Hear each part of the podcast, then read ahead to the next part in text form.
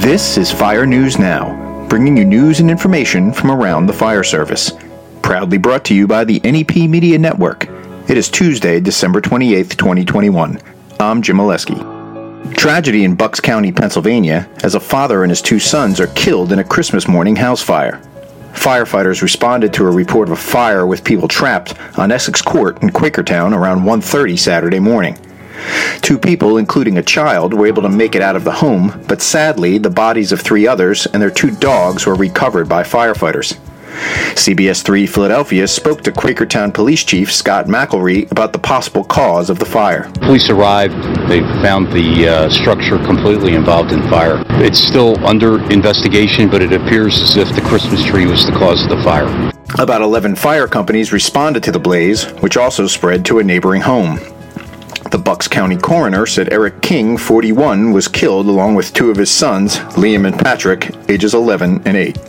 Firefighters in Yonkers, New York were also kept busy on Christmas while battling a four alarm fire at a downtown apartment building.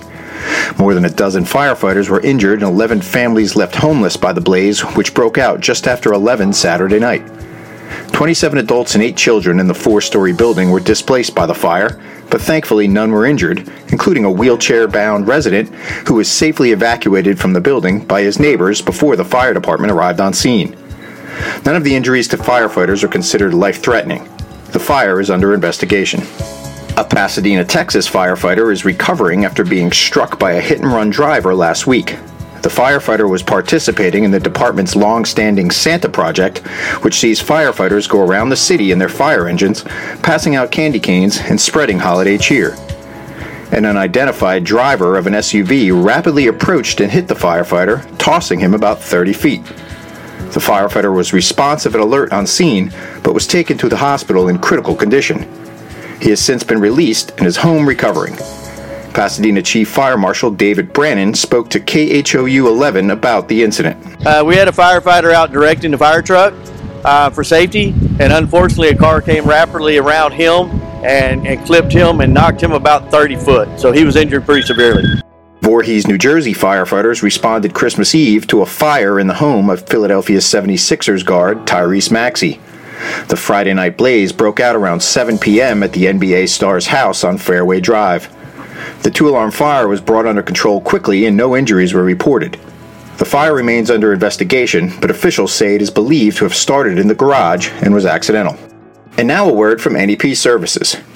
NEP Services presents Adapt or Die. the 2022 Adapt or Die Conference. Adapt or Die. Advanced communications training for leaders and emergency responders. what we are being aggressive with is making things happen. It's moving fast. We're moving fast in everything that we do. with an incredible lineup of speakers from the worlds of public safety, organized labor, politics, and beyond. Adapt or Die. We're seizing the initiative, taking the fight to the enemy. And introducing keynote speaker Cody Gandy from Jocko Willink and Leif Babin's Echelon Front. It's be on the offensive because you can make the calls, you can dictate what the enemy is doing by the way you move on the battlefield. March 10th to 11th, 2022, at the Mirage in Las Vegas. Adapt or Die. Visit www.neptraining.org for more information and to register. Adapt or Die.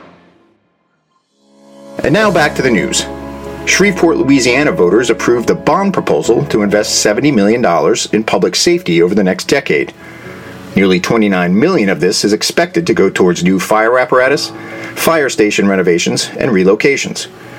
Shreveport IAFF Local 514 worked hard over several years to convince voters and city leaders that these critical investments deserve their support. The public safety bond proposal passed by a 59 to 41 percent margin, with four other proposals on the ballot failing to get passed.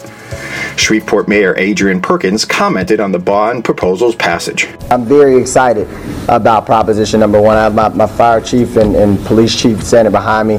They're excited on what that means for our first responders that have been out there every single day uh, fighting through a pandemic, putting themselves on the line. We're able to get them facilities and equipment that they so desperately need. And finally, the Oregon Office of Emergency Management has teamed up with a graphic novel publisher to create a comic book devoted to wildfires.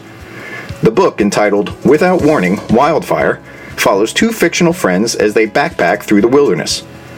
As they travel, disaster soon follows as their carelessness with a campfire leads to wide scale destruction. NPR affiliate KLCC caught up with Althea Rizzo of the Oregon Office of Emergency Management, who helped write the comic and talked about the goals behind it. to put the reader into the position of being the hero. You know, when you read a comic book, you kind of subconsciously put yourself into that place. And so then young people can see themselves as being the hero, and they're more likely to take a first aid class or to learn what to do in case of wildfire. The comic seeks to teach audiences lessons about using fire responsibly, the importance of first aid, and checking weather conditions. All editions will be available in English and Spanish. From the NEP Media Network, this is the December 28th, 2021 edition of Fire News Now. Thank you for tuning in, and remember to subscribe to Fire News Now wherever you get your favorite podcasts.